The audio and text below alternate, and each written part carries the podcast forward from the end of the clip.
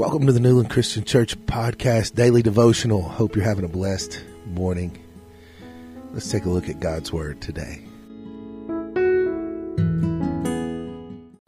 Hebrews 12 1 and 2 says, Let us throw off everything that hinders and the sin that so easily entangles, and let us run with pers- perseverance the race marked out for us, fixing our eyes on Jesus, the pioneer and the perfecter of our faith.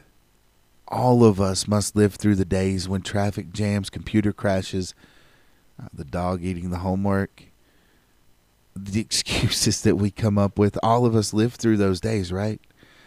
But when we find ourselves distracted by the minor frustrations, we've got to catch ourselves. Take a deep breath and and pray. We must struggle sometimes mightily to rise above the distractions of everyday living but we don't need to struggle alone. God is here. He's eternal. He is faithful. And He deals with us with infinite patience and love, unconditional love. And when we reach out to Him, He will restore our sense of perspective. He will give peace to our hearts. As you try to build your character, as you try to build who you are,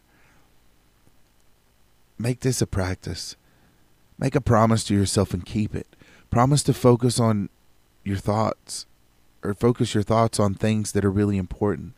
Things like your faith, your family, your friends, your future. Don't allow the day's interruptions to derail your most important work. And don't allow other people, or for that matter, the media or anybody else, decide what's important to you and your family. Believe me, distractions are everywhere. But thankfully, so is God. And the fact that you know, that is the greatest fact we know. That has everything to do with how we prioritize our day and our life. So let's take a few minutes to consider the everyday distractions that are interfering with our life and with our faith. Write them down. Make a list. Make a list of three ideas to minimize those distractions and eliminate them altogether. Figure out a way. Charles Stanley made the statement setting goals is one way you can be sure that you will focus your efforts on the main things so that trivial matters will not become your focus.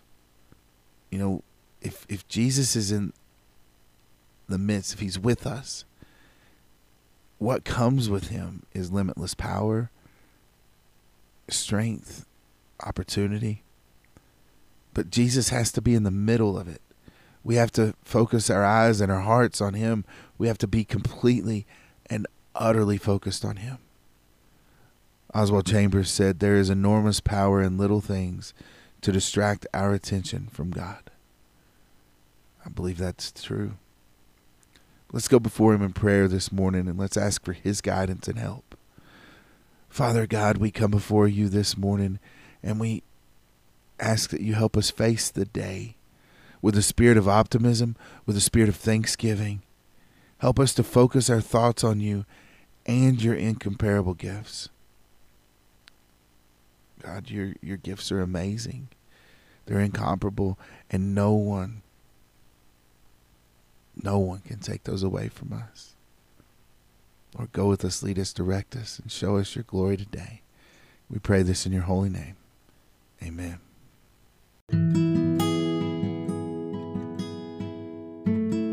Thank you for tuning in to the Newland Christian Church podcast. We hope that this will help you as you go throughout your day.